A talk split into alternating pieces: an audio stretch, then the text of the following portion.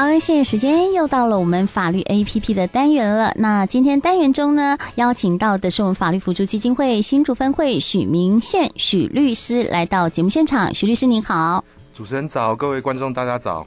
好，今天呢我们要探讨哈，我们知道这4月是儿童节，所以跟这个儿少，我们把它编定为这个儿少的主题月。那今天呢要探讨主题哦，就是我们前阵子哈有看到这个新闻了哈，有很多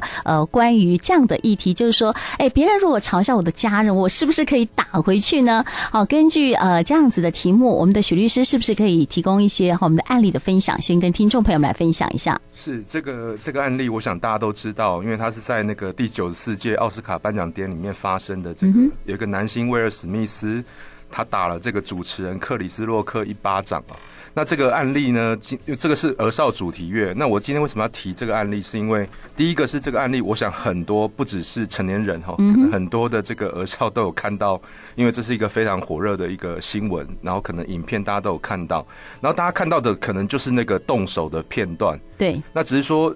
这个事情我是觉得蛮值得给儿少做一个借鉴，就是说这个事情，当有人在侮辱或嘲笑我的朋友或家人的时候，我当下产生了愤怒或是什么样的情绪的时候，我是不是可以打回去呢？我是不是可以反击回去呢？那这样做会不会有什么法律上的后果或法律上的风险？好，那我想可以利用今天的时间跟大家讨论一下。嗯，是啊，有时候真的会忍不住哈，讲自己还没有关系哦，讲到家人后，这个那个气后就不打一处来后，就很想把。对方给揍一拳，可是这样一拳揍下去之后哈，真的有很大的这个法律的效应啊。那我们针对这样的议题呢，我们首先来请教一下许律师说，像刚我们分享的案例，就是说这个法律上哈，去怎么去评价这个克里斯洛克跟威尔史密斯的行为？是那个整个事情的起因，如果大家有稍微注意一下新闻，就大概知道是说这个奥斯卡的这个主持人克里斯洛克，他在颁奖的时候，对，那他可能开了一个这个威尔史密斯他太太的这个一个玩笑哈，就他的这个发型，就是他的落发可能有关的一个笑话，去开了这样玩笑。那本来当下在转播的过程中，如果大家有看，就好像大家觉得这是一个笑话，但随后我们就看到威尔史密斯就走上台，那其实那主持人也不知道他要做什么，当下呢就威尔史密斯就直接打了这个克里斯洛克一巴掌。那克里斯洛克他的表情当下是惊讶。甚至是觉得有点惊恐哈，就是为什么发生这样的事情？那在法律上来讲的话，就是我们当然会提两件事嘛。这事情的起因是因为克里斯洛克讲了一个跟威尔史密斯太太有关的笑话。那这个笑话，威尔史密斯显然是很生气了哈。但是这个笑话是不是构成侮辱到他的太太呢？就我们讲说，一般这也是可以给儿少做一个经验分享。对，就是你讲一个人的笑话，但是我讲的人很开心哦，听的人很难过。那这个行为到底算不算是一种我们讲侮辱的行为呢？哈，那刑法上讲的侮辱，它是说用粗鄙的言语啦、举动、文字啦、侮辱、谩骂，或是说轻蔑其他人格的行为，是才可以作为，就是说当作是所谓的公然侮辱里面的侮辱的行为。那我们回头来看看克里斯洛克，他当下应该是认为他在开玩笑，只是这个玩笑可能对某些人来讲不好笑。对，所以这边我是觉得会有些争议，就是说，第一个是克里斯洛克他是讲笑话的意思，他不是要侮辱威尔史密斯太太的意思。好，当然这个中间到底是什么意思，可能当事人最清楚。只是说在那个场合，我是觉得可能很难清楚的认为说，克里斯洛克就是他真的是要侮辱威尔史密斯的太太哈，所以说这个部分到底克里斯洛克有没有公然侮辱的行为，我是觉得是不排除有这样的解释可能性，但是我个人觉得是有争议的。那反过来讲，威尔史密斯呢，大家可以看到他的行为是什么，就听到克里斯洛克讲的话，他上台做了一个什么动作就是一巴掌给他打下去。对，那接下来克里斯洛克继续讲的时候，他就是叫他用可能也讲了一些粗话，叫他闭嘴或是怎么样。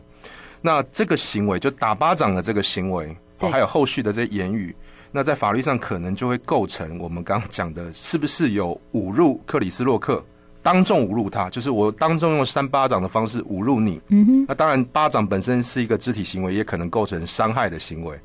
好，那这个在法律评价上就有可能构成，比如说伤害啊，因为打了巴掌，我认为那一巴掌并不轻了哈，他不是做样子的。那另外就是说，这个公然打巴掌就是扇他巴掌的行为，或是后面用粗话辱骂他的行为，这算不算是公然侮辱？这是为了史密斯，至少以台湾的法律解释，可能是会有这样的一个法律上的一个可能的一个责任。嗯，是。所以克里斯沃洛克他是可以向这个对方来提告的吗？对，我以威尔史密斯所作所为是可以的哈，但是我们大家都知道说，在后来克里斯洛克其实是有公开，当然很多记者媒体也去问他，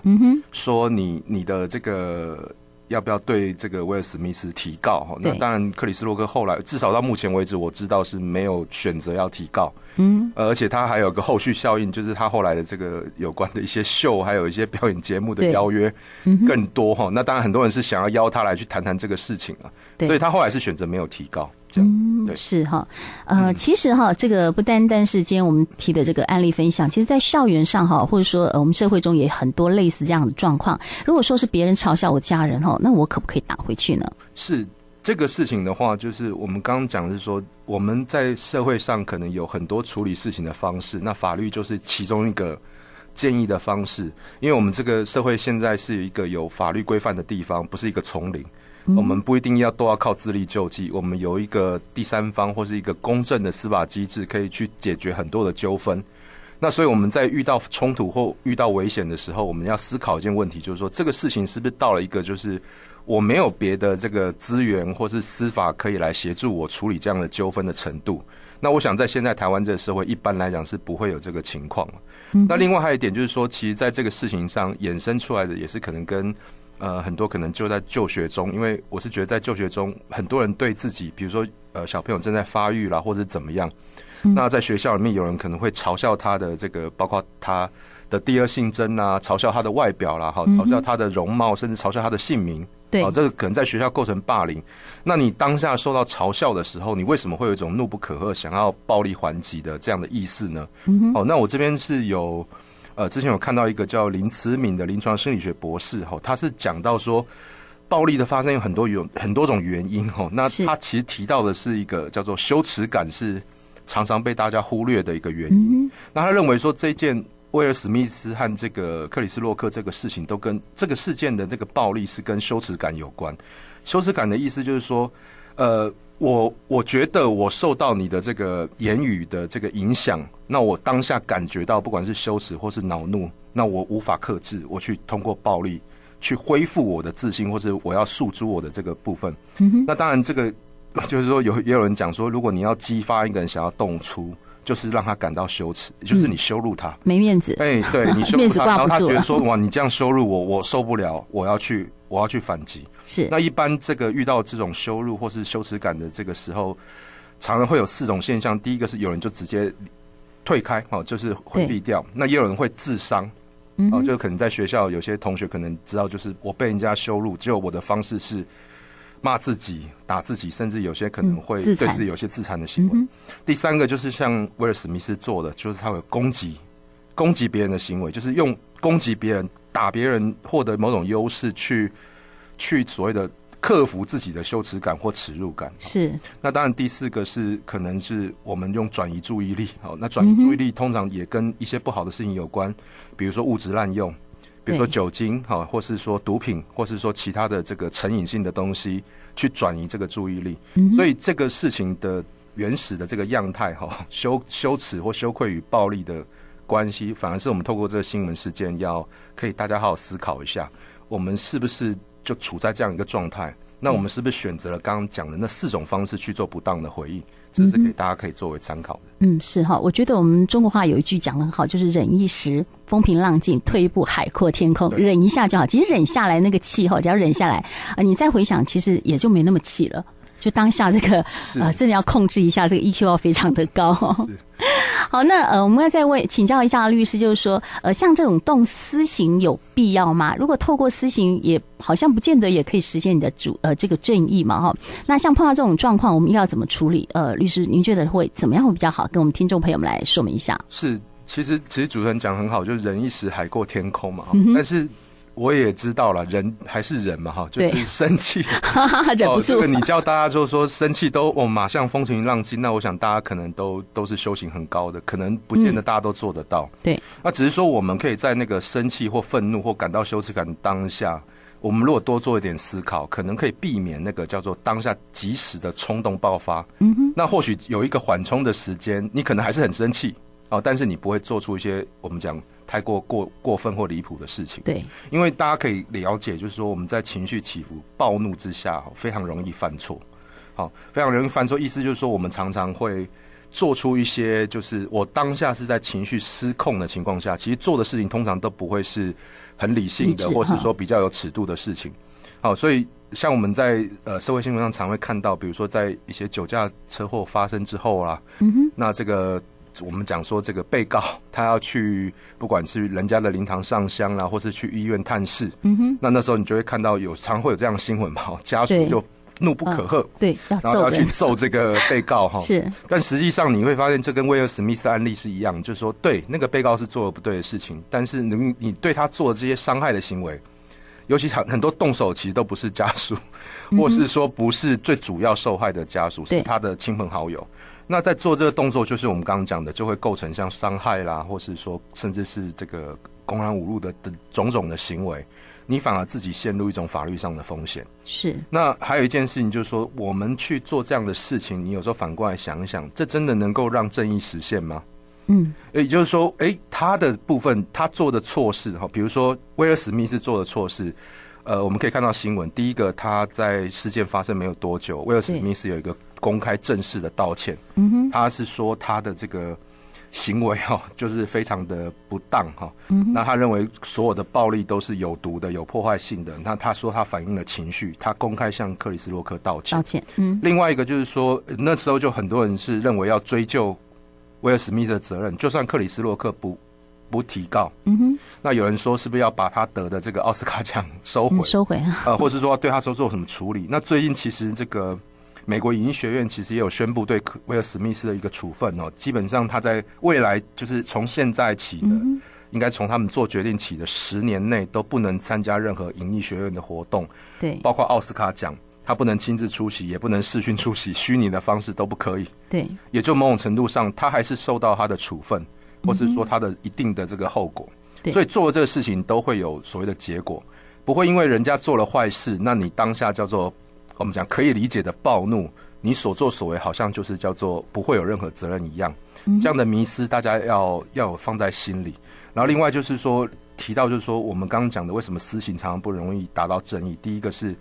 你在暴怒之下你没有办法控制尺度，